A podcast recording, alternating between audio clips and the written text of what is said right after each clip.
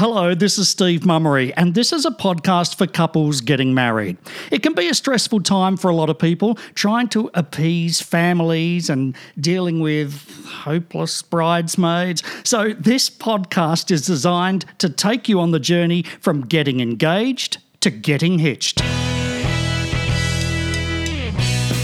The journey towards marriage can be an interesting road trip.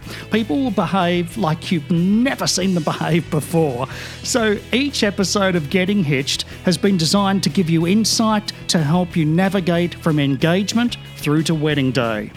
Most episodes are not that long, and each episode only focuses on one subject, so you can pick and choose the episodes that matter to you most. You'll be surprised what tips you pick up from every episode. So take your time getting through them whenever you have a spare minute on your walk or your run or even in the car. I think we all know weddings can be expensive, and you don't want to come out of it having wasted money. At the end of this episode, I'll ask my bride's brain trust what they felt was wasted money on the day. That's coming up in just a few minutes. But first, let's talk about establishing a budget. As I said in the last episode, talk with your families about who will pay for what. Some brides' families still pick up the entire tab, but more and more grooms' families are participating too. How do you bring up the conversation? Well, for many couples, talking to each of your families separately is the way to go to have truly open discussions. You talk with yours, and they talk with theirs. That way, there's no embarrassment in front of your partner. When you do talk, here are the strategies for determining your initial budget. Ask your folks if they're planning to contribute to the cost of the wedding. If so, ask them what amount they had in mind, and then you've got the start to your budget. Alternatively, it may be easier to ask each set of parents whether they might like to finance a particular aspect of the wedding, such as maybe the food component, or the drinks, or flowers, or styling, or the wedding planner's fees, or maybe even the photographer's costs. Find a cost that matches roughly how much you feel they might want to spend. Next, decide how much the two of you can contribute between now and the wedding. You may have been setting aside money for the wedding and reception for some time, which is awesome. According to Vogue, in 2019, 68% or more of couples are actually funding their own weddings these days. If you're planning on a formal dinner in the grand ballroom of that amazing hotel, your budget is clearly going to have to be much bigger than if you've thought about an afternoon with drinks and snacks in your parents' backyard. In general, there are several major factors that will really affect what you'll need to set aside, and here they are. Number one, your guest list. There's actually a per head cost for food and liquor, and these two are typically the biggest expense in the whole wedding, coming out at between 40 and 50% of everything you're going to spend. So, changing the guest list size is the surest way to increase or decrease your costs. On top of that, the smaller the guest list, the more you'll save on all your other details, including decor, stationery, and all that stuff, because you won't need as much of everything. Number two, the wedding setting.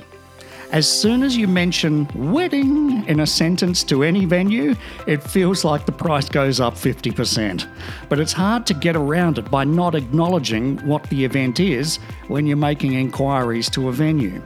Some places, such as a public park, come with no or very low fees, while others, like a grand ballroom, might cost you the equivalent of a year's private schooling for one of your future children.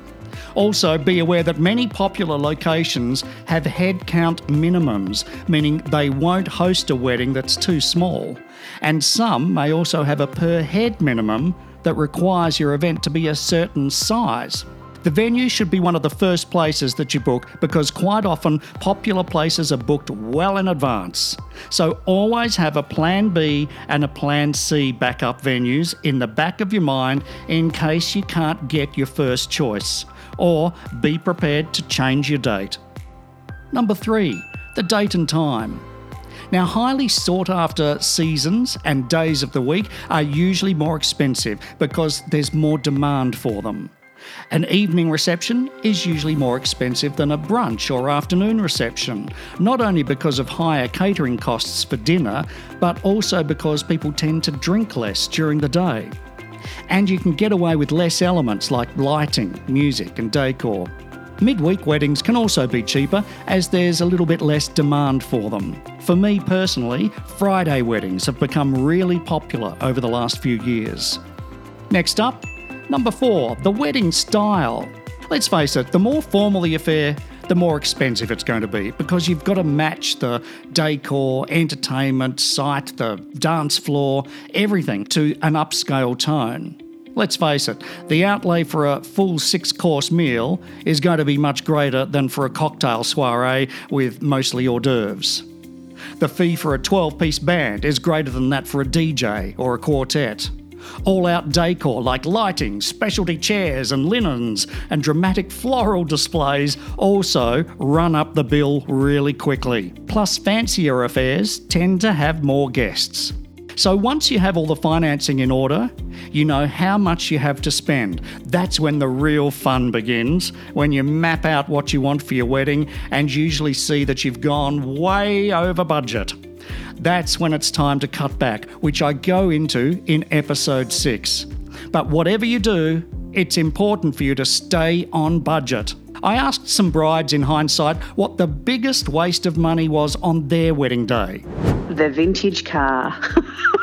So it broke down, and we ended up by getting the Mercedes limo to come and sort of come back and get me because I'd broken down on the way to the ceremony.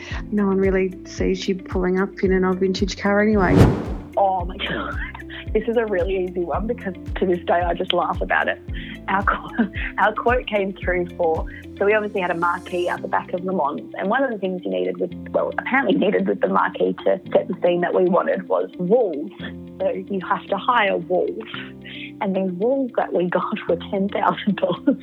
and I think because we had this, our stylist got this beautiful wallpaper to be put onto the walls, it all added up. So instead of four walls, we negotiated and cut a wall off. So we did cut cost bill walls, but it was still $10,000, and that's $10,000. I know that I could have spent much um, smarter. Uh, maybe, you know, we had disposable cameras. Uh, we've never looked at those photos since.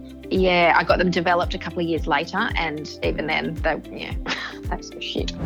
What else did we spend heaps of money on? Oh god, it all just added up. It was ridiculous. The stylist, um, I picked the, the best and the most popular, and I picked her best and popular package because I thought that's what I should do. I did not need to spend that money on on that. And if I had done my research like I wish I had, I would have spent probably half the amount of money I think on a stylist and had just a greater wedding and probably a cheaper wedding. So there you have it. Some great tips on how to not waste money on your wedding.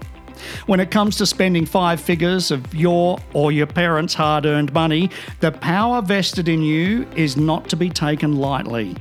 Use a wedding budget worksheet as a guideline to figure out how much to spend on each element of your wedding. And always count on it being 5% more. As I said in the last episode, you'll find lots of wedding budgets online, and there's a really good one I found at truebride.com.au.